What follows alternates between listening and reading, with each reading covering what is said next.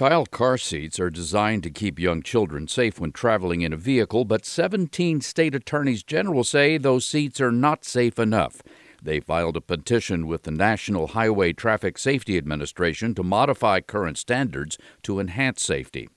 Norwegian Cruise Lines is suing the state of Florida, seeking to overturn its law prohibiting businesses from requiring customers to show proof of vaccination against COVID 19. The company says requiring all persons aboard its ships to be vaccinated is necessary to prevent outbreaks of the virus.